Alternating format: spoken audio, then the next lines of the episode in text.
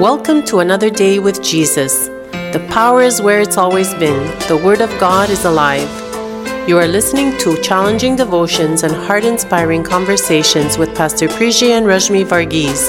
Visit www.pastorpriji.com for more resources. Good morning, friends. Greetings once again in Jesus' precious name. We've been discussing on sharing Jesus, why it is important for us to be aware of what our gospel is and be proud of the gospel that we preach. Um, we have to be proud of our gospel we have to uh, be willing to be sent by god be willing to be you know, uh, you know uh, commissioned and sent forth into different places in different spheres of the uh, culture that we live inside and then we need to be people who serve faithfully serve faithfully wherever god has placed us serve the gospel faithfully so that we can be faithful ministers for the gospel of God, like the Epaphras was uh, to the church at Colossae. We heard that yes, day before yesterday.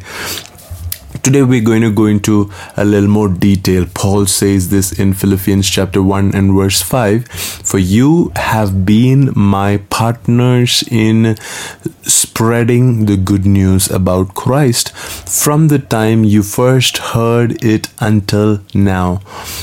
Paul basically calls the church at Philippi as his partners in spreading the good news of the gospel of Jesus Christ. What did the church at Philippi do that Paul called them his partners in spreading the word of God?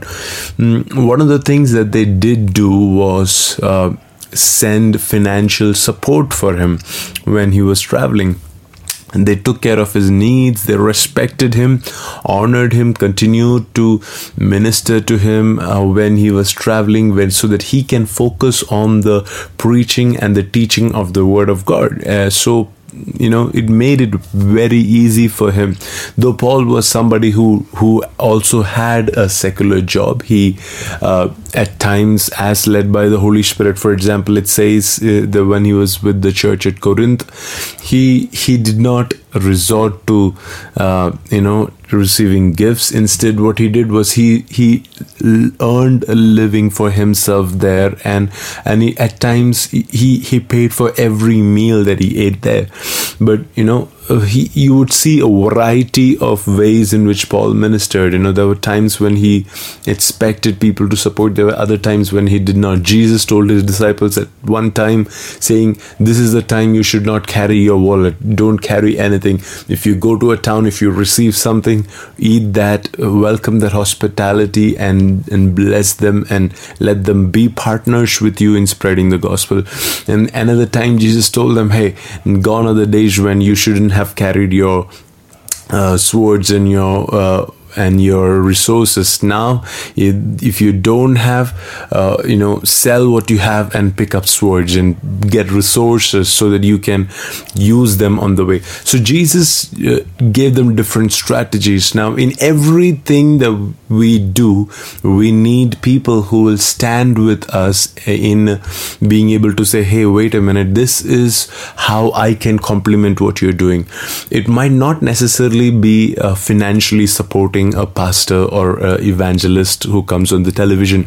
It can be as simple as you being willing to uh, be there to uh, translate a sermon in church on Sunday or translate for somebody who is ministering the gospel. In, fact, every one of these podcasts that we do on uh, the, these mornings, there are two sisters who who keep transcribing this podcast every single day.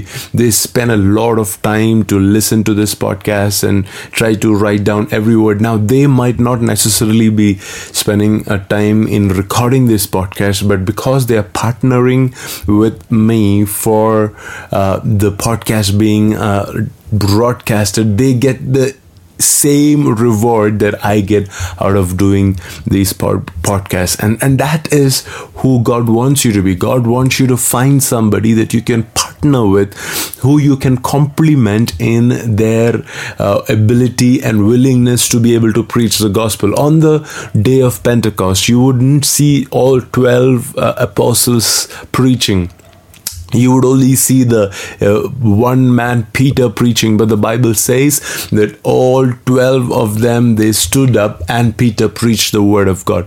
The 11 uh, other disciples who were not noticed who were not necessarily recognized whose names didn't come up during the sermon they all stood with peter. They all prayed probably. They all helped him.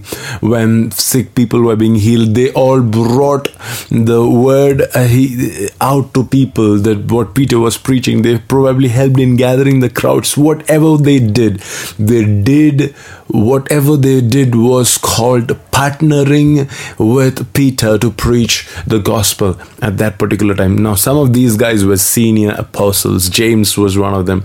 John was one of them. The, the you know, these guys had done phenomenal stuff before, but they were willing to submit and partner with the person that God was using at that particular time.